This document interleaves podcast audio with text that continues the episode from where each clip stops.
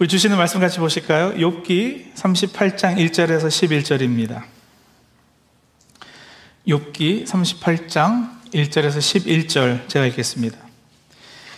그때 여호와께서 폭풍우 가운데에서 욥에게 말씀하여 이르시되 무지한 말로 생각을 어둡게 하는 자가 누구냐 너는 대장부처럼 허리를 묶고 내가 네게 묻는 것을 대답할지니라 내가 땅에 기초를 놓을 때에 네가 어디 있었느냐 내가 깨달아 알았거든 말할지니라 누가 그것의 도량법을 정하였는지, 누가 그 줄을 그것의 위에 띄었는지 내가 아느냐? 그것의 주추는 무엇 위에 세웠으며 그 모퉁이 돌을 누가 놓았느냐? 그때 새벽별들이 기뻐 노래하며 하나님의 아들들이 다 기뻐 소리를 질렀느니라. 바다가 그 모태에서 터져 나올 때에 문으로 그것을 가둔 자가 누구냐?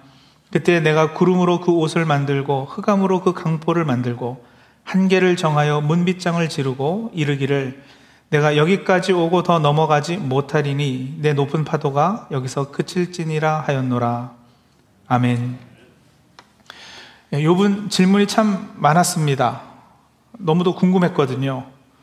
요분 분명 욥기 1장 1절에 보시면 온전하고 정직하여 하나님을 경외하며 악에서 떠난 자더라라고 소개가 됩니다. 그랬던 욥인데 정말 하루아침에 그 많던 재산을 다 잃어버리잖아요. 자식들이 다 사고로 죽어요. 건강도 잃어버립니다. 욥이 어떤 심각한 죄를 지었던 것도 아니었어요. 하나님을 잘 믿던 사람이었습니다.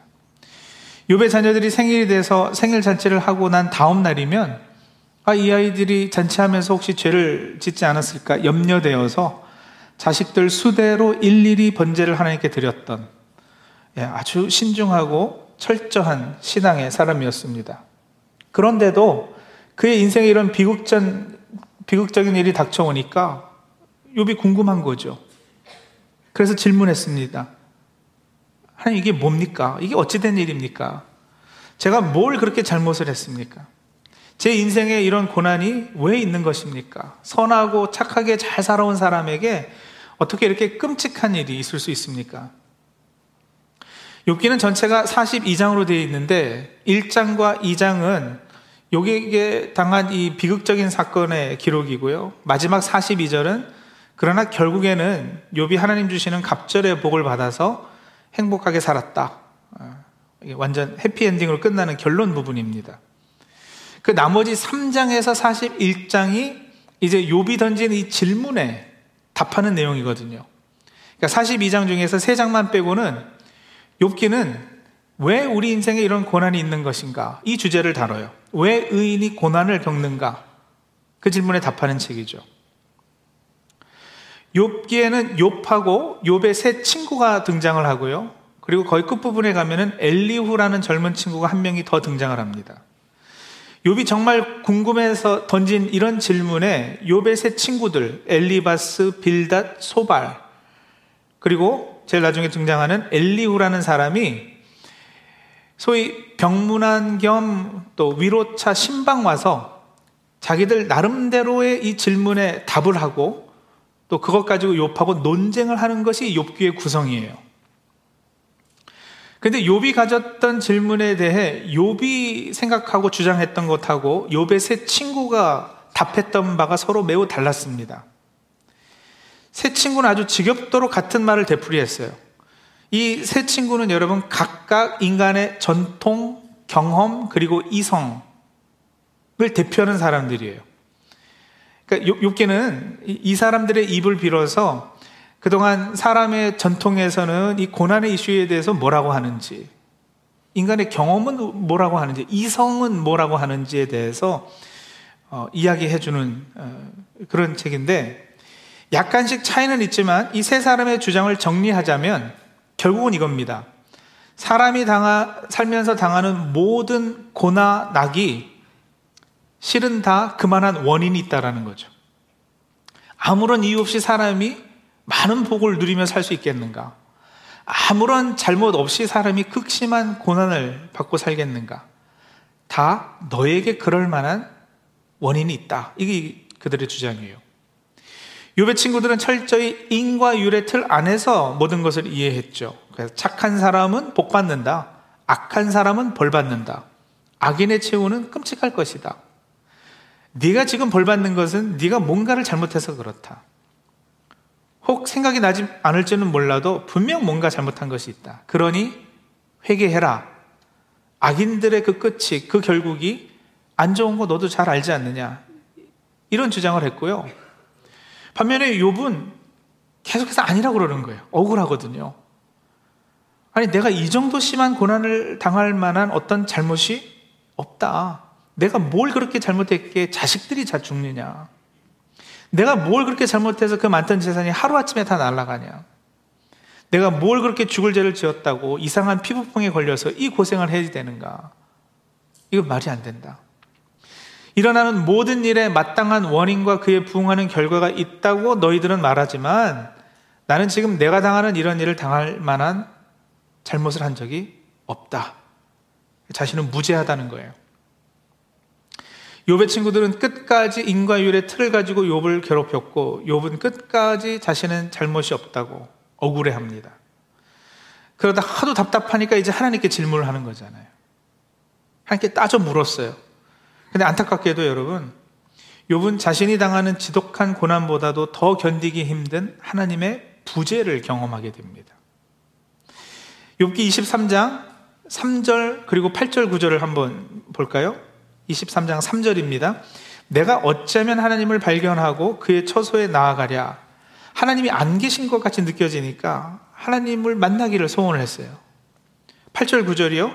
그런데 내가 앞으로 가도 그가 아니 계시고 뒤로 가도 보이지 아니하며 그가 왼쪽에서 일하시나 내가 만날 수 없고 그가 오른쪽으로 돌이키시나 배울 수 없구나. 하나님이 안 계시는 거예요.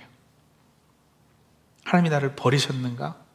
견디기 힘든 극한 고난의 한 복판에서 친구들도 자신을 이해해주지 못하고, 아니, 오히려 정죄하고 비난에 가까운 말들을 쏟아붓고 있는데, 하나님께 여쭈어도 아무 말씀이 없으시니까, 요번 홀로 버려진 느낌을 받았습니다. 얼마 전 제가 에스더서 본문 삼아서 안 계시는 하나님이라는 제목으로 설교할 때 하나님 부재 경험에 관해서 말씀드렸잖아요. 그 영혼의 어두운 밤의 체험이다. 인간이 겪는 어떤 시험보다도 어려운 시험이다. 그때쯤 이 홀로 버려진 느낌을 받고 하나님 앞에 막 고소를 하고 따지고 어, 억울해 할 때, 그때쯤에 말씀드린 대로 엘리후라는 젊은 친구가 나타나서 그 욥의 세 친구들에게도 한마디를 하고 또 욥에게도 한마디를 해줍니다. 먼저 새 친구에게 엘리우가 한 말을 정리하자면 이런 거예요. 아니 뭐 나이들도 드셔서 어, 뭘좀 제대로 알고 말씀하시나 했더니 꼭 그렇지도 않네요. 어쩜 그렇게 도움이 안 되는 말만 되풀이하고 자기 고집들만 피우고 계십니까?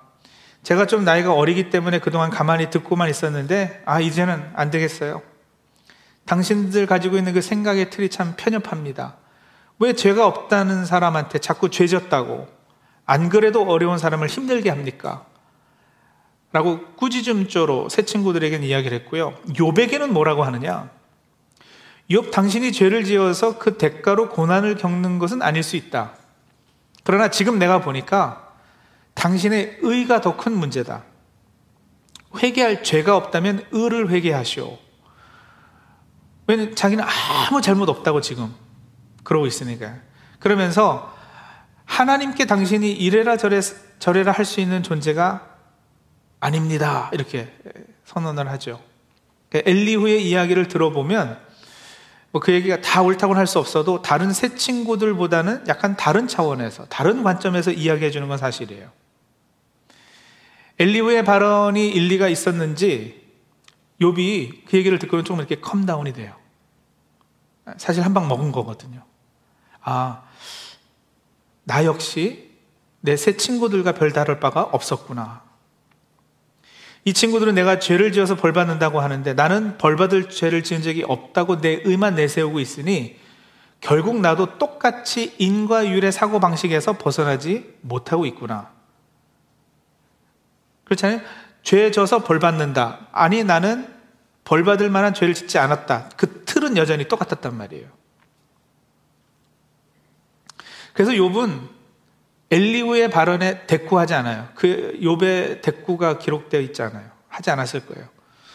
아마 일리 있는 말에 수긍이 어느 정도 됐기 때문에 그랬겠죠. 자, 그쯤 되었을 때, 이제 욥의 마음이 이렇게 약간 수그러들고 아무 말 하지 못하고 있을 때 엘리후의 발언이 마치고 나서는 드디어 38장부터 여호와께서 욥에게 말씀하십니다.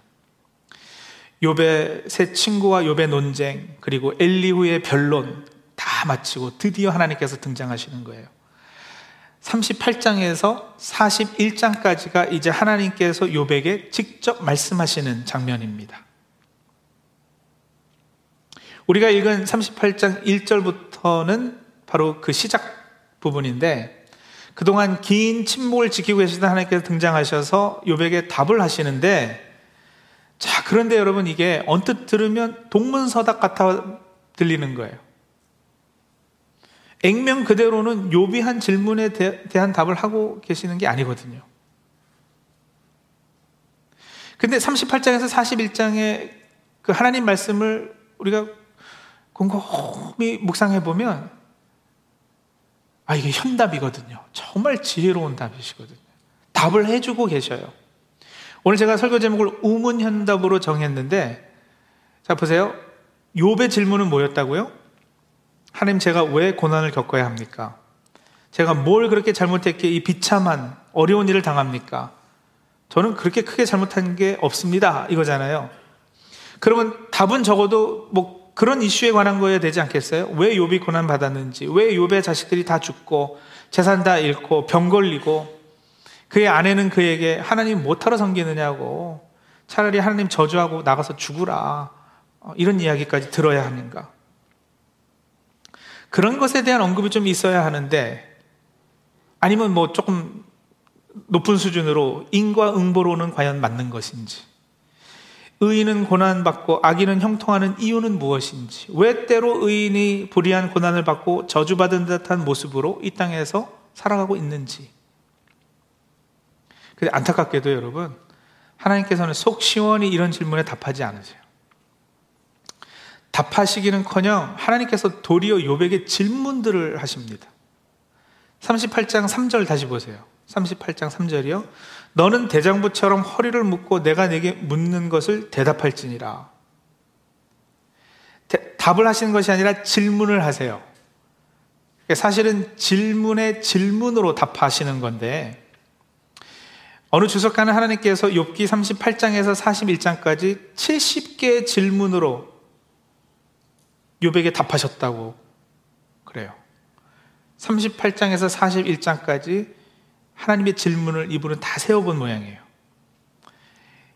이분의 주장이 맞는지 확인하라고 저도 세워보다가 포기했습니다만 맞겠죠. 맞을 겁니다. 자, 그런데 이 70개의 질문은 더 크게는 세 가지 캐러고리로 이렇게 요약이 될 수 있어요. 첫 번째는 뭐냐? 너는 누구냐 라는 질문이에요. Who are you?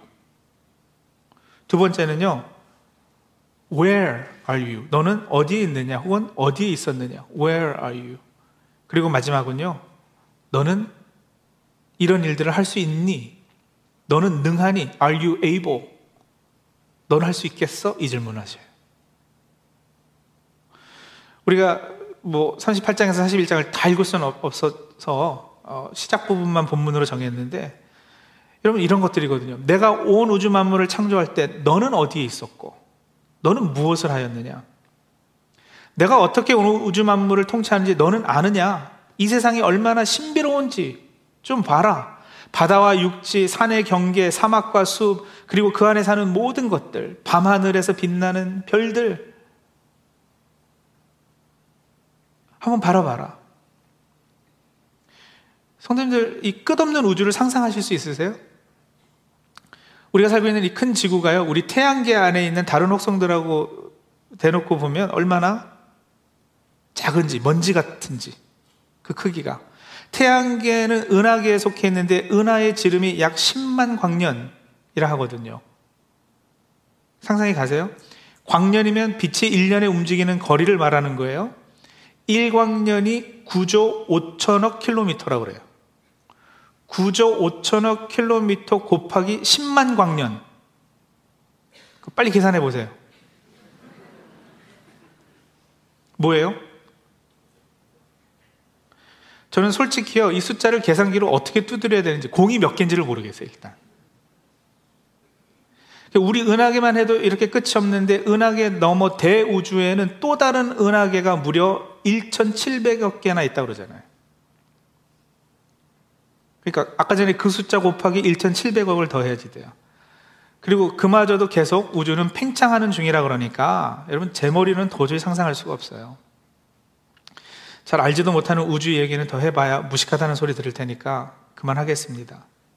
근데 여러분 광활한 우주만이 아니잖아요. 욥기 39장, 40장, 41장을 쭉 보세요. 오늘 오후나 내일 오전에 잠깐 시간 내셔서요. 38장에서 41장을 한 자리에서 그냥 쭉 읽어가 보세요. 창조, 땅의 기초를 놓을 때 일부터 이 어마무시한 우주의 모습, 동물들, 산, 연소, 암사슴, 타조, 들나귀, 악어, 하마 이런 것들이 등장하고요. 누구는 공룡이라고도 하는 우리는 뭔지 확실히 모르는 베헤못, 리워야단 뭐 이런 동물도 등장을 해요. 동물들의 신비와 경이로움에 관해 하나님께서 말씀하세요. 그 옛날 분들은 동물의 왕국 보면 얼마나 재미있어요. 그죠? 조금 요즘 분들은 넷플릭스에 나오는 플래닛 얼스라는 그런 프로그램 보신 적 있어요? 신비롭잖아요.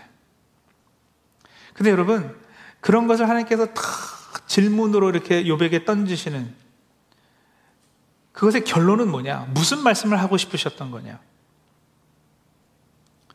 여러분 이거예요. 사람이 제 아무리 똑똑하고 천재라도 한계가 있지 않겠어요? 박사학위 제 아무리 많이 따도 한 사람이 두 개, 세 개 그 이상 딸 수, 딸 수 있겠나요? 박사라고 해도 뭐 다 하는 것도 아니던데요. 자기 전공 분야, 자기 공부 그 한 것만 잘 알지 다른 지식에 대해서는 뭐 그분이나 저나 별 다를 바 없어요. 하나님께서 직접적인 답을 하지 않으시고 이렇게 욥의 질문에 다시 질문하시면서 전하고자 하셨던 것, 천지 찬조와 다양한 동물들의 특성까지 언급하시며 하나님께서 욥에게 말씀하시고 싶었던 것이 뭐냐? 욥아, 너는 뭐냐 라는 거예요. 욥아, 내가 땅에 기초를 넣을 때 넌 어디 있었는데? 너는 이 모든 것을 다스리고 움직이고 책임지고 할 수 있겠느냐? 이거예요. 하나님의 이 따발총 같이 쉬지도 않고 하시는 이런 유의 질문에 욥은 듣고 있다가 이렇게밖에 답할 수 없었을 거예요. 아니 그렇게 답해요. 너는 누구냐라는 질문에 욥은 I am nothing 이라고 답하고요. 너는 어디 있었느냐라는 질문에 I was not there. 저는 거기 없었습니다. 너는 할 수 있어 이런 거? 아니요. 저는 못 합니다. I am not able. 이렇게 답하죠. 40장 3절 4절에 그래서 욥이 여호와께 대답하여 이르되 보소서 나는 비천하오니 무엇이라 주께 대답하리까 손으로 내 입을 가릴 뿐이로소이다 하였고요. 42장 3절에는 무지한 말로 이치를 가리는 자가 누구이니까 나는 깨닫지도 못한 일을 말하였고 스스로 알 수도 없고 헤아리기도 어려운 일을 말하였나이다 하면서 자신의 질문이 참으로 우문이었음을 인정합니다. 욥은 자신의 부재, 자신의 무능, 자신의 무지로 하나님의 질문에 답할 수밖에 없었어요. 그러니까 하나님은요, 욥에게 자기 독선이 아니라 겸손과 순종의 자세로 절대자 앞에 서야 함을 가르치신 거죠. 그리고 그 자세는 여러분, 오늘 우리가 가져야 되는 자세이기도 해요. 성도들 생각해 보세요. 우리가 아는 지식은 세상 모든 지식의 몇 퍼센트나 되겠나? 이거 질문 하나 하고 답만 해도 많이 겸손해질걸요? 한국 CCC 창시자이신, 대학생 선교회 창시자이신 고 김중근 목사님의 일학 가운데 이런 게 있어요. 목사님이 예전에 전국 대학생 여름 수련회 강사를 하시고 집회 마지막 날에는 이 왜 예수 믿을 학생들 이렇게 초청하잖아요. 예수 영접하라고 이렇게 초청을 하는데 청년 하나가 끝까지 회의적 이어서 영접하지 않고 내가 알기로는 신은 존재하지 않는다 이렇게 얘기를 하는 거예요. 내가 알기로 신은 존재하지 않는다. 목사님이 그 청년에게 이렇게 질문하셨다 그래요. 세상의 모든 지식을 백이라 하자. 역사, 정치, 경제, 철학, 신학, 종교, 심리학, 천문학, 뭐 나무 이름 하나 하나, 꽃 이름 하나 하나, 그거, 그, 그 다 지식이라 할 때, 그죠? 그 세상 모든 지식을 백이라 하자. 너는 그백 중에 몇 퍼센트의 지식을 가지고 있는가? 이렇게 질문을 했어요. 그 학생이 곰곰이 생각하다가, 뭐, 1%요? 그래서 여러분, 세상 모든 지식의 1%만 알고 있어도 그건 그건 뭐 슈퍼컴퓨터 인간이 아니잖아요. 천재 중에 천재 아니겠어요? 그러니까 아무 생각해도 그거 아닌 것 같아가지고 이 학생이 아니요, 어, 0.0000001% 정도 요? 이렇게 답했다 그래요. 그러자 목사님이 바로 뭐라 그러셨느냐면 네가 혹 100의 1 지식을 가지고 있다 해도 나머지 99는 모르는 거 아니냐. 네가 모르는 그 99에 하나님이 계시면 어쩌려고 하나님이 계시지 않는다고 이렇게 장담을 하는가? 그 말에 이 학생이 이게 딱 클릭이 됐어요. 그 자리에서 꼬꾸라져서 예수님 영접했다 그래요. 그런 일화가 있어요. 욥에게 바로 그런 일이 일어난 거거든요. 자기 중심적 관점에서 하나님 중심적 관점의 perspective 전환이 생긴 거예요. 욥은 그동안 자신의 어려움에 갇혀서 자신이 당하는 고난, 그게 그냥 최고 문제였고 그것에 사로잡혀서 이렇게 질문을 한 거예요. 근데 여러분 세상은 우주는 나를 중심으로 움직이지 않거든요. 여러분 우리가 얼마나 이기적인지 아세요? 이기, 이기적이기 때문에 나 중심적으로 생각하는 건데 가시에 손 찔린 아픔이 다른 사람의 암보다 더 심각하잖아요, 우리는요. 발톱이 살을 파고드는 고통이 다른 이의 수술 자국보다 더 고통스러운 법이에요. 그게 우리예요. 우리는 항상 자기 중심적인 성향을 지니기에 내 문제, 내 고난에 우리는 이렇게 파고들 수밖에요. 물론 욕기를 통해 우리는 의인이 고난 겪는 이유에 대해 이런저런 결론을 냅니다. 욕은 결국 자신도 그렇고 잘못한 친구들을 위해 제사드리잖아요. 제사장으로 서게 되지 않습니까? 고난 당하기 전에는 혼자 깨끗하게 신앙생활 잘하던 사람이었는데 고난과 역경을 통해 제사장의 역할을 하게 되는. 제가 전에 설교했잖아요. 중학생 1학년생 욥, 대학원생 욥. 욥기 1장의 욥은 중학교 1학년생 수준이었지만 42장 가니까 대학원생이 되었더라. 그게 고난이 만들어내는 유익이다. 그 얘기했어요. 의인이 고난당함의 이슈를 통해 우리는 인과 응보의 틀도 깨게 돼요. 그래서 하나님의 은혜에 대한 새로운 통찰력을 얻습니다. 또 무엇보다 궁극적으로 저희는 욥기가 예수 그리스도의 출현을 기대케 함도 잘 알고 있어요. 절대 의인이신 잘못이 하나도 없으신 예수께서 고난 당하시고 채찍 당하시고 십자가 달려 돌아가시는 그는 대제사장으로 우리의 죄를 짊어지고 우리 죄를 사하셨다. 결국 그 자리까지 욥기는 나아가고 그 가르침을 우리에게 줘요. 하지만 일단 오늘 본문에서 하나님의 질문들을 여러분 우리 관점에 대혁명이 일어나야 하겠습니다. 온 우주와 비교해 볼 때 나라는 존재는 정말 아무것도 아니구나. 태양이 지구를 중심으로 도는 것이 아니듯 세상은 나 중심으로 돌아가는 것이 아니구나. 이거 인정해야지 돼요. 나 없이도 세상은 아무 일 없는 듯 잘 돌아갈 겁니다. 여러분, 당장 제가 내일 죽으면 우리 뭐 교인분들 몇 분 충격 받으시겠죠. 어, 교회 목사 새로 오자마자 그런 일이 있으니 교회도 잠시 혼란하겠죠. 근데 한 1, 2년 지나면요. 아 그때 그런 일이 있었어.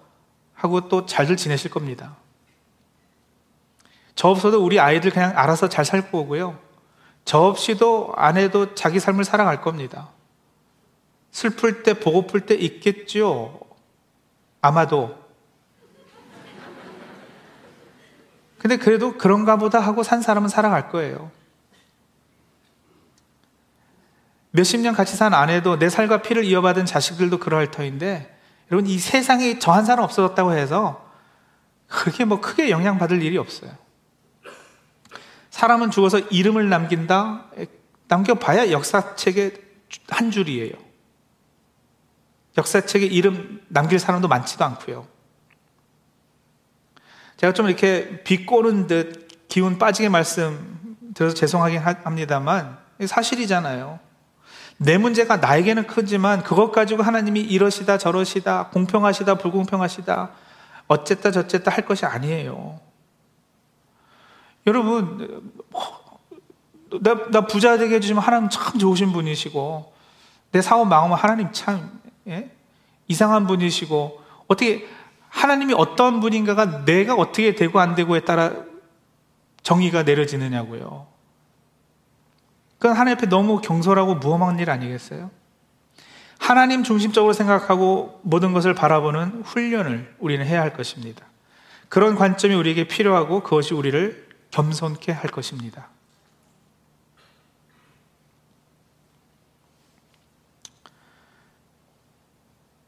자, 그런데 여러분, 정말 놀라운 것은 뭔지 아세요? 더 놀라운 거?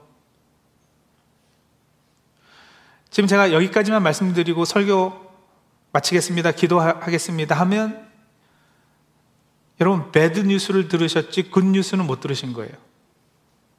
그럼 복음 없이 집에 가시지 가시는 거죠. 근데 복음은 뭔지 아세요? 욥기가 그래 너 별것 아니야. 뭐 too bad. 뭐 어쩌겠어. 살다 보면 안 좋은 일도 생기는 거지. You are nothing, you are nobody. 그러니까 그냥 그러려니 하고 살아. 이게 욥기의 메시지일까요? 그러고 끝났을까요? 아니에요. 여러분 보세요. 그렇게 질문하는 욥에게 하나님께서 찾아오시잖아요. 욥에게 답하시잖아요. 질문하심으로 답하셨다고 그랬잖아요. 38장에서 41장 무려 이 몇 장이 계속해서 욥에게 70개의 질문을 던지신다니까요. 하나님의 침묵마저도 하나님의 부재가 아니었다니까요. 섭리와 계획이 있으셨어요. 온 우주 만물을 창조하신 하나님, 그 크신 하나님께서 요백의 계획을 가지고 계셨어요. 온 우주 만물이 하나님의 섭리를 중심으로 움직이는데 하나님은 인간을 생각하십니다. 여러분, 이게 놀라운 일 아니에요? 하나님은 욥을 마음에 두십니다. 요백에 지대한 관심을 가지고 계세요. 심지어는 요배 새 친구도 생각하고 배려해 주시잖아요.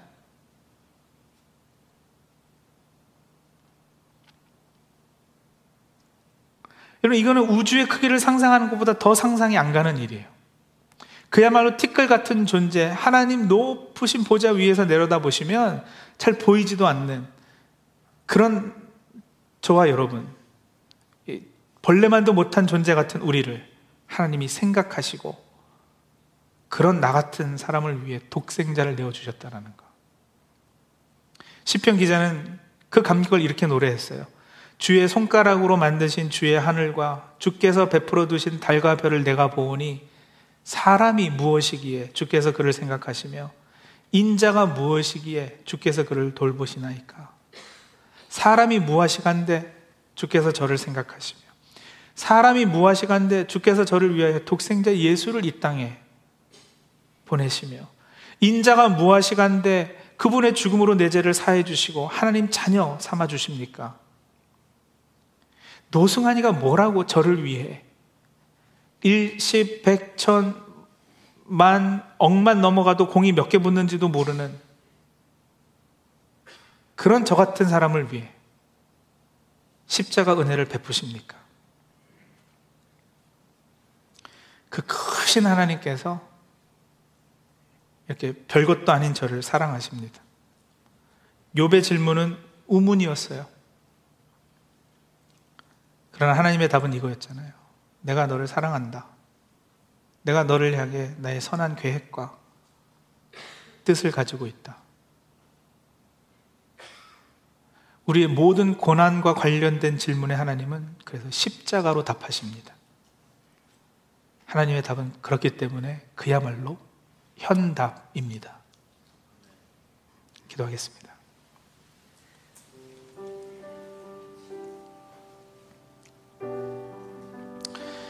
성도들 기도하실 때 하나님에게 어떤 질문들 하고 계세요? 그 질문들을 한번 이렇게 평가해 보세요. 너무도 나 중심적 아니에요? 마치 세상이 나를 중심으로 돌아가단 말이에요.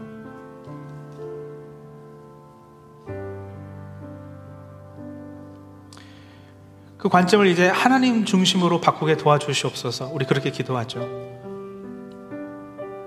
나같이 아무것도 아니고 별것도 아닌 사람 중심으로 모든 걸 생각하고 판단하고 하지 않고 하나님, 하나님 관점으로 모든 것들을 바라볼 수 있도록 도와주옵소서.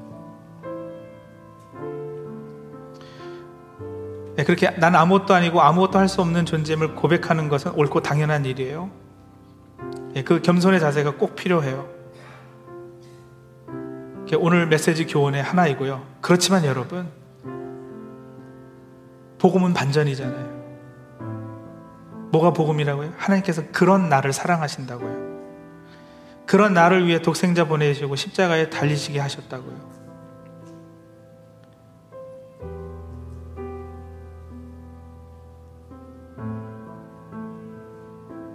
영혼을 기준으로 보면 짧은 뭐 100년도 안 되는 인상 살고 가는 정말 아무것도 아닌 있다가 없어져도 어디 티 하나 안 나는 그런 존재인 나를 하나님은 마음에 두신다고요. 우리 그 사랑에 감격하고 감사하고 그런 사랑에 믿음으로 반응하는 그런 우리들 되게 해달라고 우리 잠시 묵상하며 기도하죠.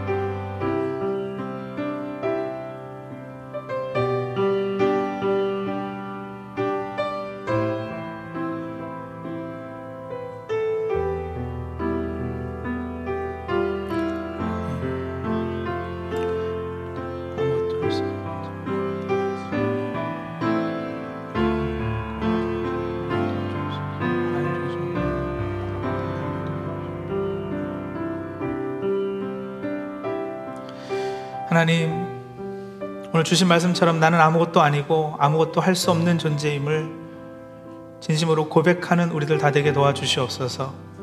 그렇게 하나님 앞에서 늘 겸손하게 하시고 나 중심이 아니라 하나님 중심으로 모든 것들을 바라보고 판단할 수 있도록 주님 도와주시옵소서. 그러나 하나님, 그런 참 별것도 아닌 나를 위해 하나님께서 독생자를 이 땅에 보내시고 나를 위해 그분을 십자가에 달리게 하셨다라는 세상에 그 어떤 것보다도 나를 더 소중히 여기신다는 아니 온 우주 만물을 창조하신 것이 바로 하나님의 사랑의 대상이 나를 위함이었다는 것을 알고 그 사랑에 감격할 수 있도록 또 주님 도와주시옵소서. 그리고 그 사랑에 이제는 감사로 반응하고 믿음으로 반응하여서 하나님 보시기에 아름답고 합당한 삶 살아내는 우리 모두 되게 도와주시옵소서 예수님의 이름으로 감사하며 기도합니다. 아멘.